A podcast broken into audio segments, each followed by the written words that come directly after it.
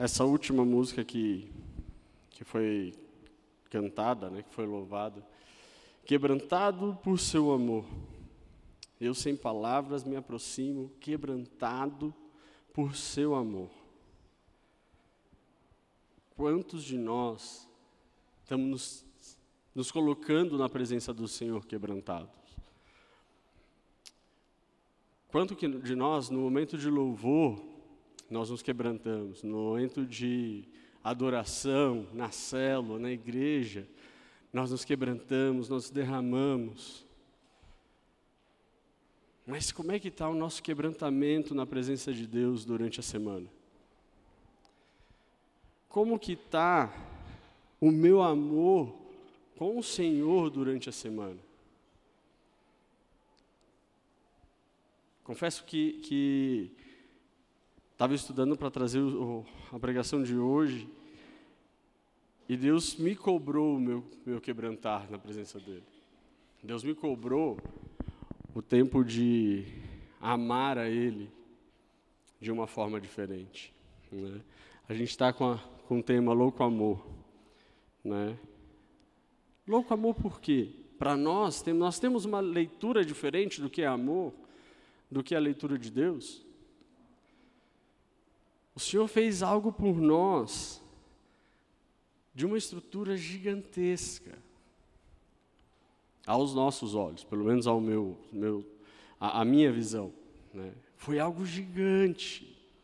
Foi algo talvez imensurável. Eu não consigo mensurar dar o meu filho para morrer na cruz por alguém. Mas o Senhor fez isso.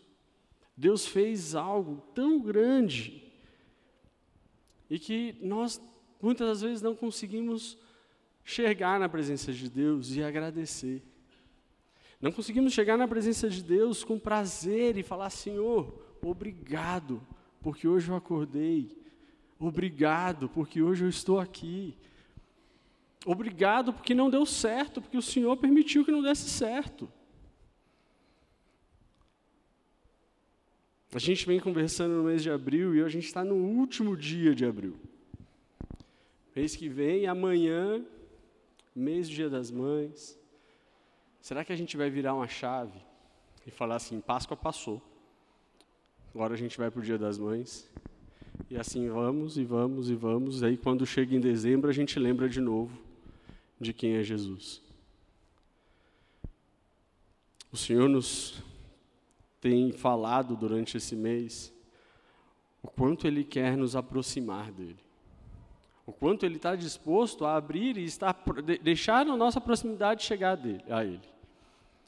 Eu posso chegar na presença de Deus, eu posso caminhar na presença de Deus, se eu confiar nele, se eu buscar nele, se eu, se eu acreditar neste louco amor que para mim entra dessa forma. Quão longe Deus foi capaz para nos trazer para perto o quão longe nós estamos fazendo, ou o que nós estamos fazendo para deixar o Senhor perto de nós. Porque o papel dele ele já fez. Certo? Ele já entregou o seu filho. E parte agora de nós chegarmos na presença do Senhor e ouvir a voz dele, refletir na, na presença dele, para que a gente chegue mais próximo. O Wilson falou uma coisa domingo passado que eu trouxe para a minha semana, que é o abismo que existia entre Deus e os homens. Não existe mais. Só que ele só não existe se eu deixar Jesus fazer esse, esse elo. Se eu deixar Jesus ser essa ponte. Porque se eu não fizer isso, eu não vou conseguir. Eu não vou conseguir olhar para Cristo com, com esse amor que Ele olhou por mim. Por esse amor que Ele olhou com cada um de vocês. Quais têm sido as experiências que vocês tiveram no mês de abril, olhando para o louco amor? Eu tenho certeza que cada um aqui pode falar algo que Deus fez neste mês de abril. Porque se você não teve essa experiência, Deus quer fazer hoje. Deus quer te mostrar essa semana o quanto Ele é apaixonado por ti. O quanto Ele está sedento de, de, de estar junto de você.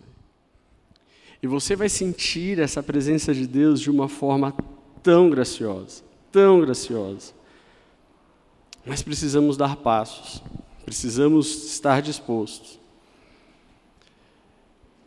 Semana após semana, nós temos passado com trabalho, com estudos, com afazeres em casa, com tarefas de escola, com N situações. A semana está passando rápido, o ano está passando rápido. Né? Mas o amor de Deus não muda. O tempo que o Senhor está ali para nos ouvir não muda. Ele continua nos ouvindo. Ele continua nos buscando, continua próximo de nós.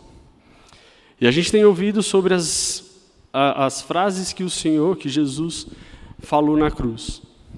Né? Frases de, de amor, frases de cuidado, frases que muitas das vezes a gente como, como ser humano, não entende como que Jesus pôde aguentar tanta dor, aguentar tanto sofrimento.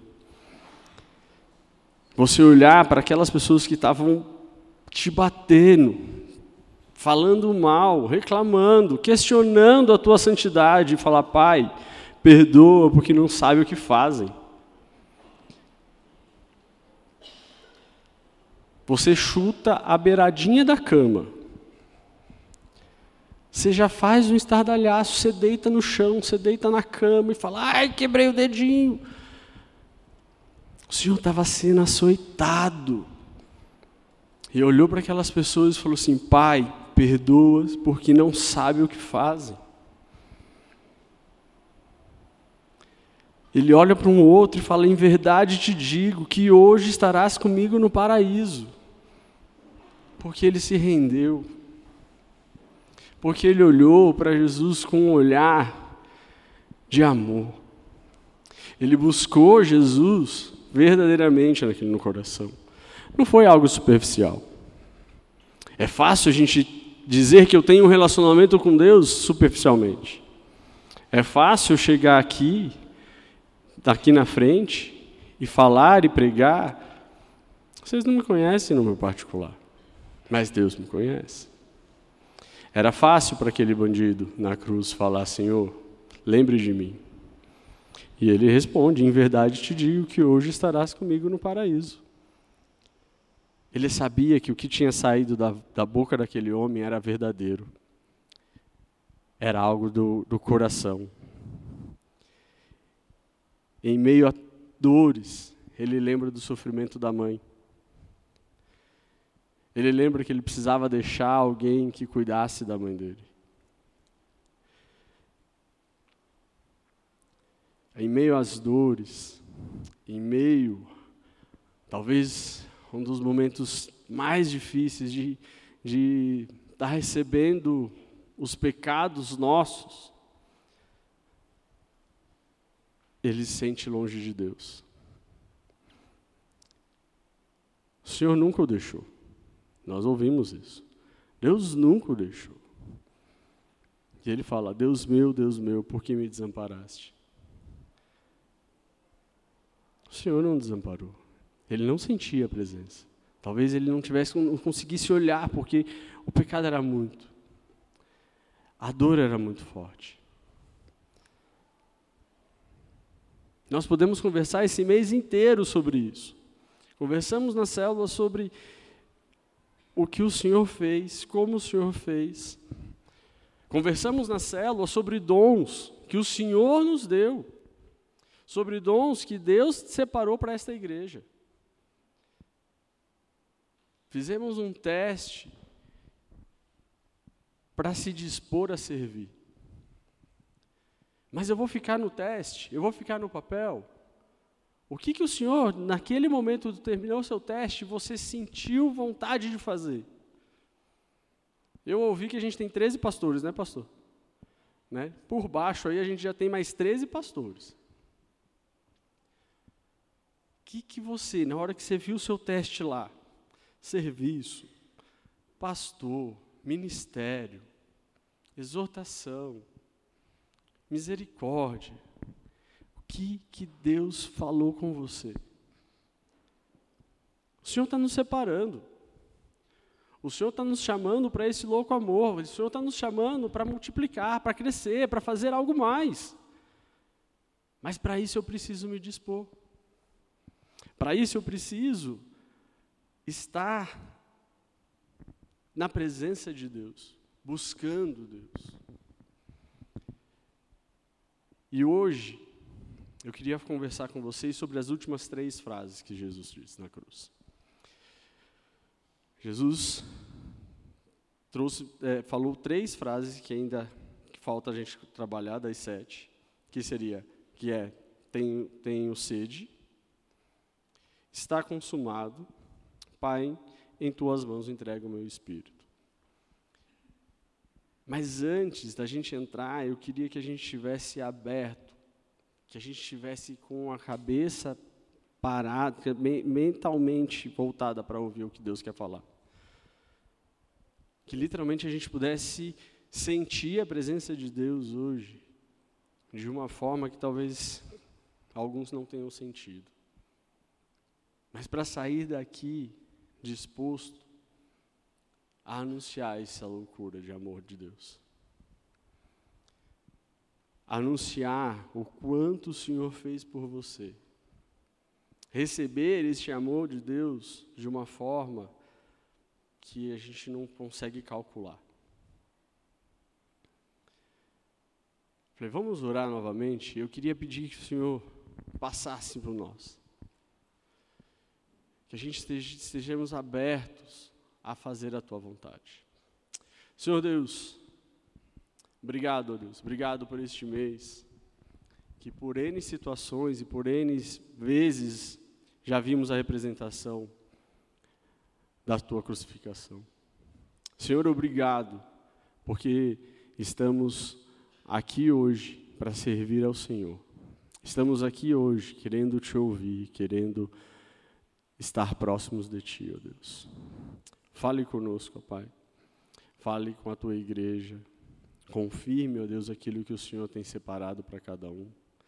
Leve, ó Deus, a cada um que ainda não tenha tido essa experiência verdadeira contigo, ó Pai a ter, ó Deus. Que a gente possa sair daqui transformado pela tua graça, transformado pelo teu amor, ó Pai. Aí então, nome santo, ó Deus, que eu oro e agradeço, ó Pai. Amém.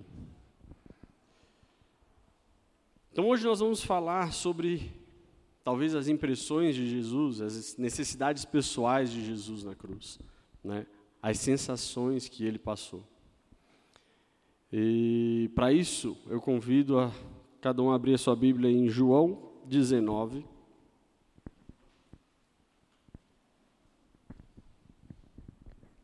João 19, o versículo 28 a 30.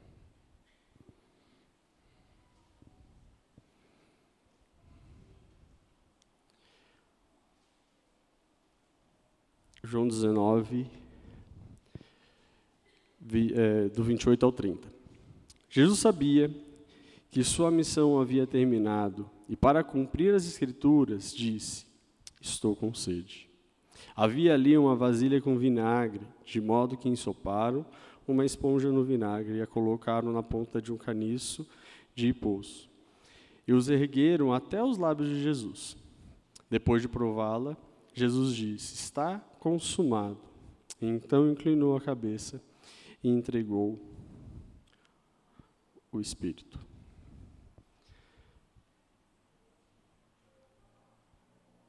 a gente lê que no primeiro versículo, no versículo 28, que Jesus sabia que a sua missão havia terminado, mas que para cumprir esse término de missão dele, ele teria sede.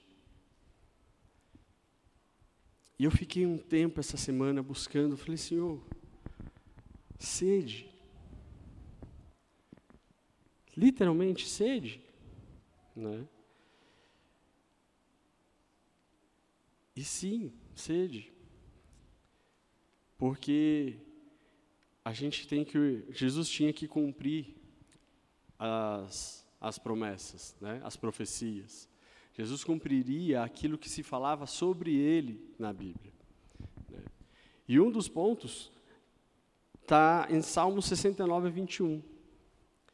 Salmo diz: Em vez disso, põe veneno na minha comida, oferecem vinagre para matar a minha sede. Davi está com um cântico sobre o sofrimento dele, um período dele de dor, mas dentro desse, desse cântico, ele coloca situações que foi na presença de Deus que ele teve. Ele revela que Jesus seria, seria oferecido vinagre para matar a sede. Tanto Paulo, em Romanos, que fala para que a lei seria finalizada com Cristo, né? e justificada para todo aquele que nele crê.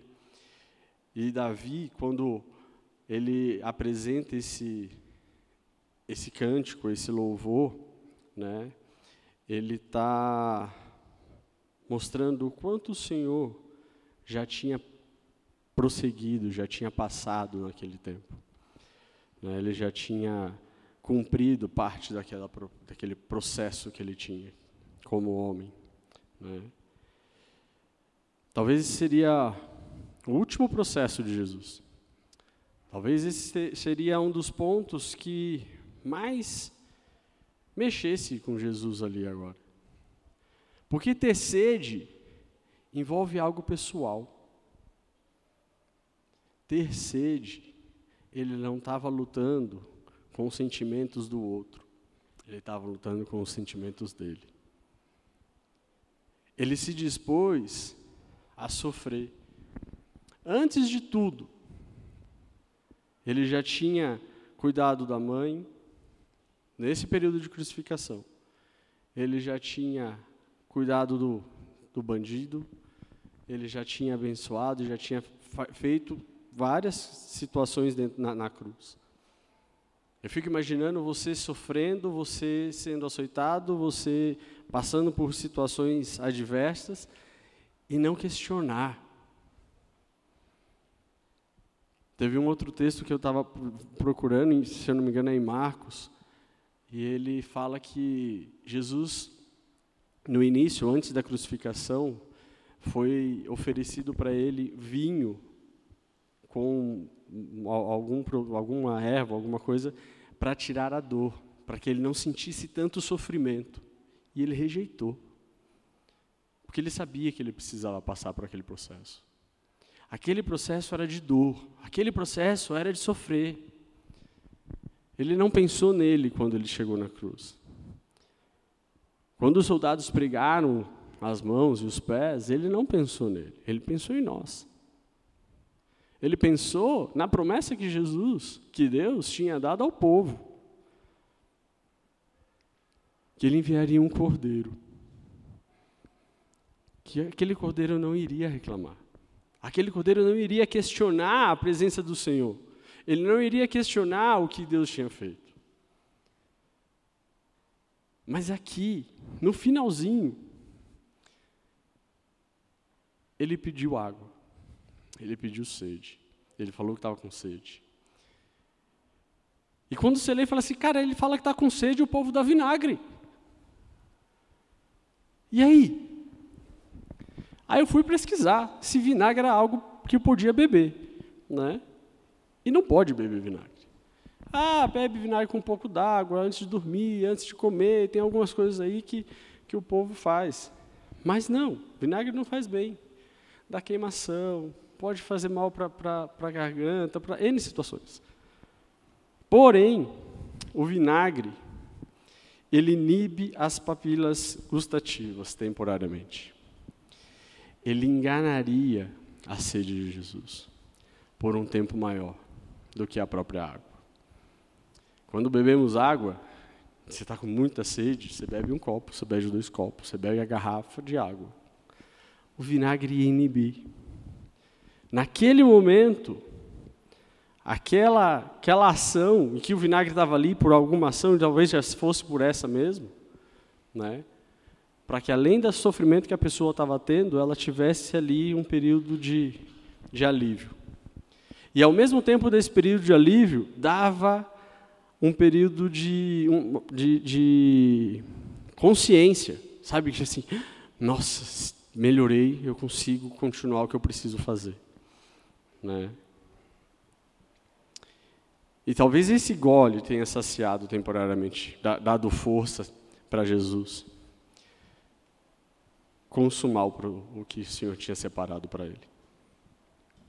E ele bebe o vinagre e logo em seguida, logo em seguida, colocaram a ponta do caniço, ergueram até os lábios de Jesus, versículo 30. Depois de prová-la, Jesus disse: Está consumado. Aquele momento foi o único momento, no período de seis horas, que Jesus olhou para uma necessidade dele. Que Jesus se colocou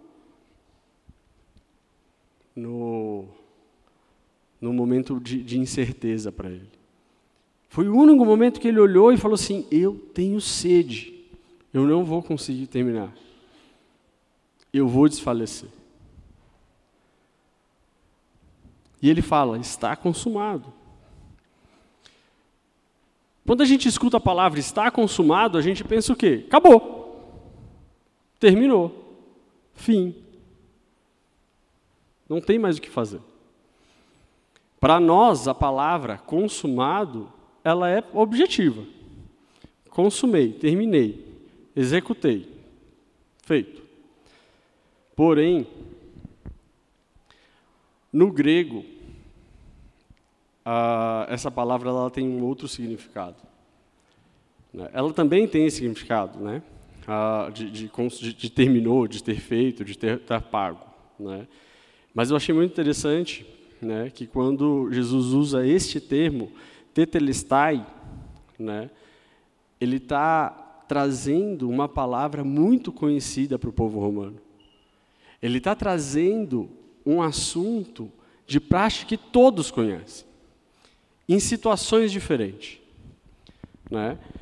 Porque ela pode significar para o povo que está pago, ela significava que a sentença executada de um bandido também estava paga, ela significava que o, que o povo tinha passado por um período de vitória e que o povo estaria livre.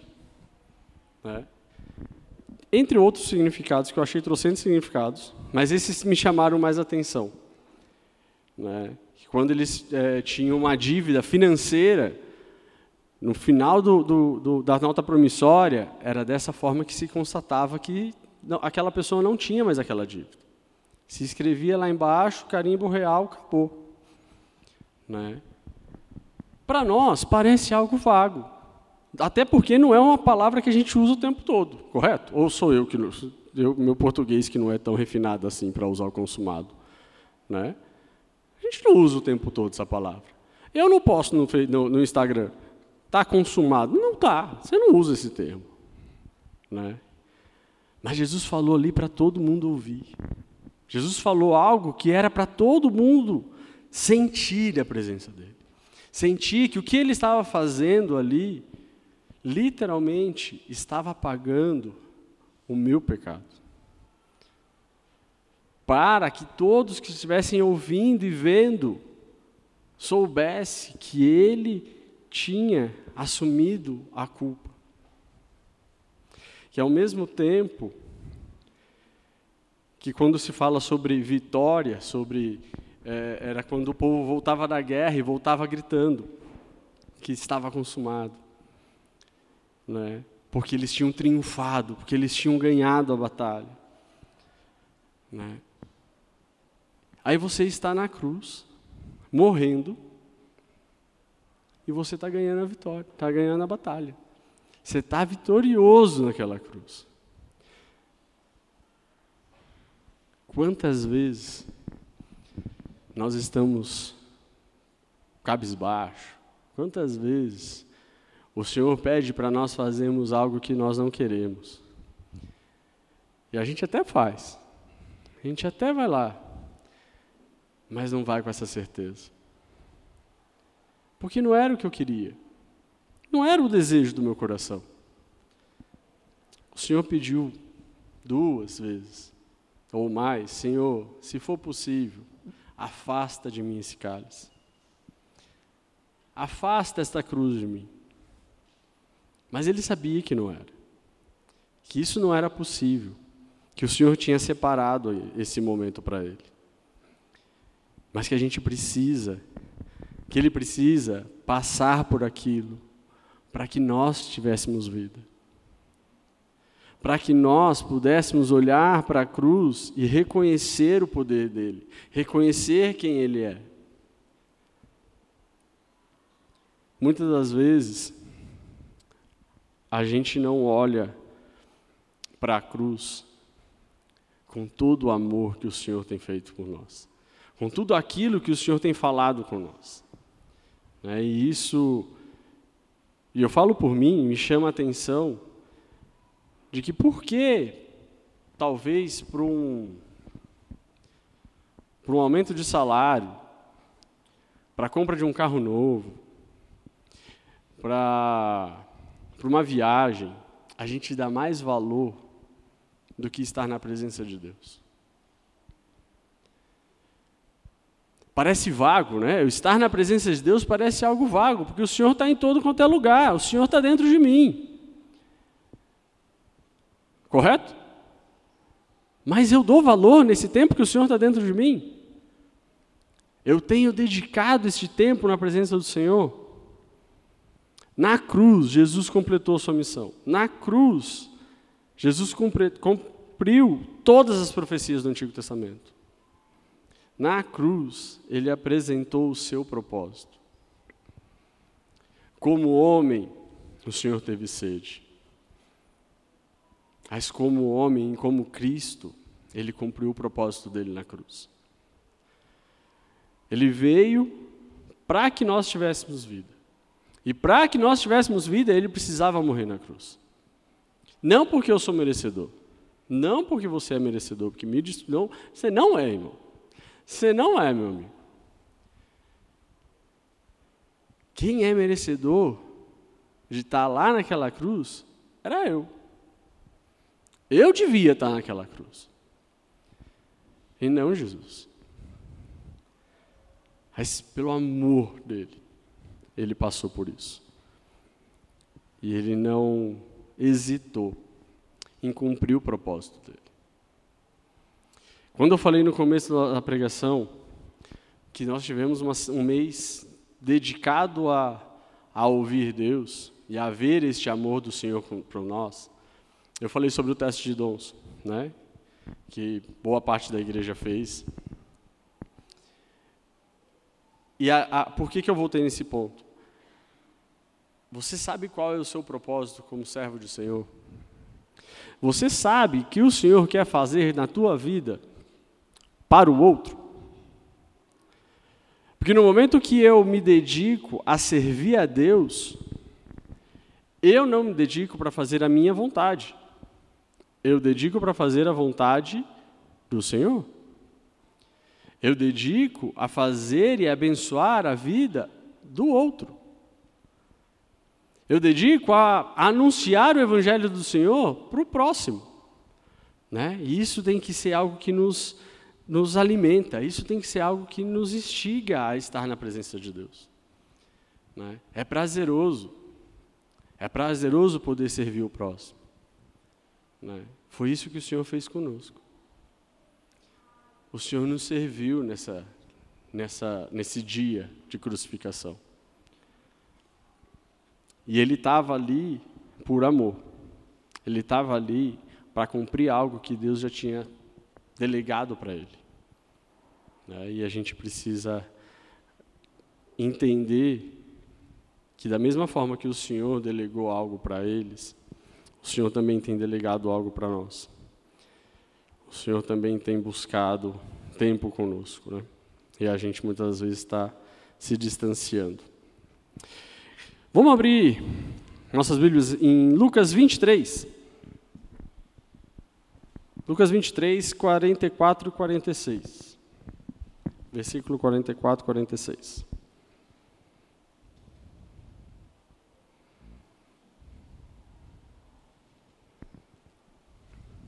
Já era cerca de meio-dia e a escuridão cobriu a terra até as três horas da tarde. A luz do sol desapareceu e a cortina do santuário do templo rasgou-se ao meio. Então Jesus clamou em alta voz: Pai, em tuas mãos entrego o meu espírito. E com essa palavra deu seu último suspiro.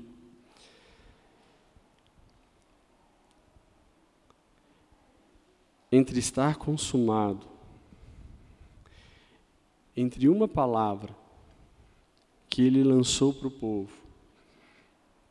que dava toda a conotação de vitória, dava toda a conotação de que estava pago, que estava terminado, que ele tinha feito aquilo que era para o Senhor, que Deus tinha pedido para que ele fizesse, né? Ele entrega o seu espírito. Em tuas mãos entrego o meu espírito. Ele se entrega no momento, nesse momento na presença de Deus. Ele cela com o propósito de Deus naquela na cruz. O selo que era tão venerado pelo, pelos imperadores, ele dá ali na cruz, com o sangue dele. Como homem, Jesus viveu, sofreu, como todos nós. Ele assumiu o que estava reservado para ele. Ele assumiu o que estava reservado para mim e para você. Na verdade, ele não assumiu o dele. O dele era viver, ele estava bem, ele não precisava, ele não tinha pecado. O que ele assumiu foi o meu pecado e o seu pecado. Ele aceitou passar agonia, pela agonia da cruz, sem ter culpa. Ele aceitou passar por um momento de sofrimento por nós, por amor a nós. Muitas das vezes só paramos para pensar no amor de Cristo, como eu disse, no, na Páscoa e no Natal. Eu penso na morte de Cristo, eu penso na Páscoa, no, no nascimento de Cristo, eu penso no Natal. no Natal ainda joga a Páscoa um pouco também. Mas é só nesses momentos que eu olho para o sofrimento do Senhor. É só nesses momentos que eu dedico tempo ou sensações minhas de dor, porque é época. O Senhor está pedindo para que a gente lembre dele diariamente, para que vivemos com ele em alegria diariamente. Ele já morreu, ele nos deu esse tempo. Ele nos trouxe a um mundo que tem N situações que eu preciso tratar lá fora e que ele pode cuidar. Só que se eu não sair daqui para anunciar esse louco amor lá fora, quem vai fazer? Para que, que você veio hoje? Hoje você entrou naquela porta ou você saiu da sua casa para vir para a igreja para o quê? Ou você parou um tempo na sua casa e está ouvindo a pregação no, YouTube. Para quê? Para receber? Não, eu quero receber as bênçãos de Deus. Eu quero ouvir aquilo que me agrada. Não, eu vim hoje, Bruno, porque eu preciso de cuidado. Eu tô, tô passando por um momento difícil. Eu vim hoje porque eu preciso de algo. Eu vim hoje porque eu preciso de tal coisa. Eu vim hoje porque eu. Eu vim hoje porque eu. Para que, que vocês vieram? Ah, não, Bruno, eu vim aqui bater o cartão. Viu ali, na entrada a gente põe a digital, né? não é mais cartão, né? Você põe o digital, você entrou, minha presença, meu líder de célula não vai questionar, né, Mayara? Meu líder de célula não vai questionar, eu vim hoje do culto. Qual é o objetivo? O louco amor do Senhor nos atingiu. A presença de Deus está minha, comigo para eu poder levar a outros. Esse é o meu objetivo.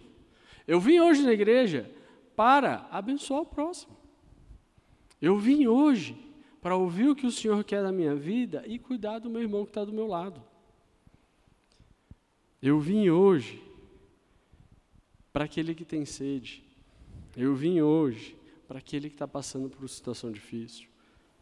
Não porque eu preciso, eu vim porque o outro precisa também. Se eu estou pensando só em mim, eu creio, ou eu acredito, que eu não estou olhando para o Senhor. Porque se tem uma coisa que Deus fez, foi não olhar para Ele. Se tem uma coisa que o Senhor nos mostrou neste mês, é que Ele dedicou a vida dele por nós. E eu não estou falando, irmãos, que a gente vai sair daqui e eu vou vender o carro, eu vou vender a casa e vou dar tudo e vamos fazer só a obra do Senhor. Não, não é isso. Eu estou falando que o Senhor tem nos chamado para cuidar. O Senhor tem nos chamado para estar próximo dEle. E estando próximo dEle, eu vou transbordar do amor dEle para o próximo. Porque quanto mais eu receber de Deus, mais eu vou transbordar, porque aquilo é muito para mim. Ele já fez algo enorme na minha vida. Só que muitas vezes a gente tem vergonha. Quando é, Cristo diz: Tenho sede, ele nos mostra essa natureza humana. Ele nos mostra que, mesmo em dor, eu vou ter momentos que eu preciso do meu cuidado. Só que ele vai colocar pessoas do teu lado quando você falar que você tem sede. Você não vai precisar mendigar a presença de alguém. Talvez até na hora que você está abençoando, aquela outra pessoa também está te cuidando. É? Quando ele coloca que está consumado, ele mostra o propósito do Senhor. Para, para, para o mundo. Qual é o teu propósito para a comunidade a qual você está? Aonde o Senhor tem separado para você estar? O que, que o Senhor tem pedido para você? É? O Senhor não quer que paramos de viver, não, há, não vou parar de trabalhar, não vou parar. Não. Enquanto eu estou trabalhando, eu vou estar falando do amor de Deus. Enquanto eu estiver cuidando, eu vou estar mostrando o amor de Deus. Deus hoje nos convida a assumir um compromisso com Ele. Um compromisso de buscar a servir Ele. E não Ele nos servir. Eu acho que o que Ele fez já basta. Né? Muitas vezes eu estou sentado esperando o Senhor, derrama a tua unção, derrama o teu poder na minha vida. Eu quero mais, eu quero mais, eu quero mais. E o Senhor está falando para nós assim: vamos lá, eu também quero mais de você. Vai lá fora. Nem aos anjos foi dado o poder, a, a liberação de evangelizar. Mostrar a glória do Senhor é a nossa obrigação. Né?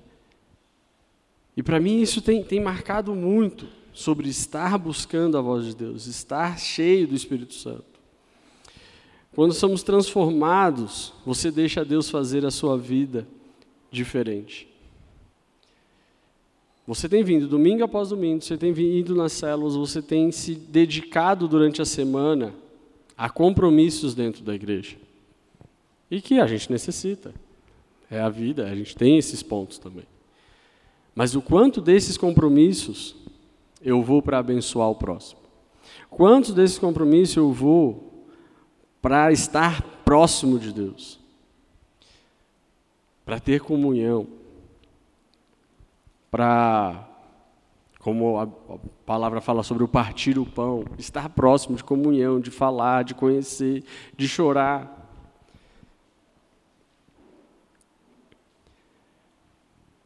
Mateus 28, eu entendo que Mateus 28, 19 e 20 é o propósito que o Senhor tem para a nossa vida. Se o propósito de Jesus na cruz era perdoar os nossos pecados, eu creio que Mateus 28, 19 e 20 é o propósito dele para a nossa vida.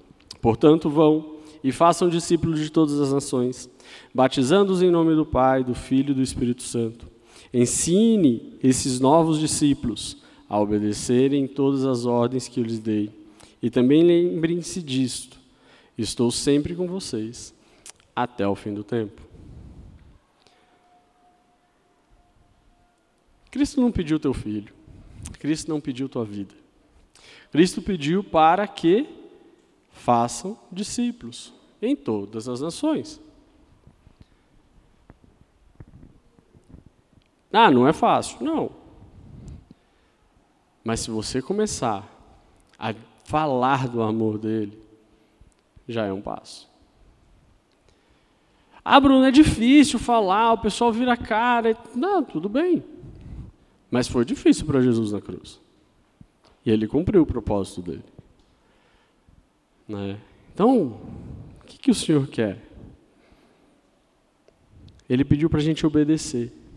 Ele pediu para a gente ensinar. Ele pediu para a gente ir lá, fazer.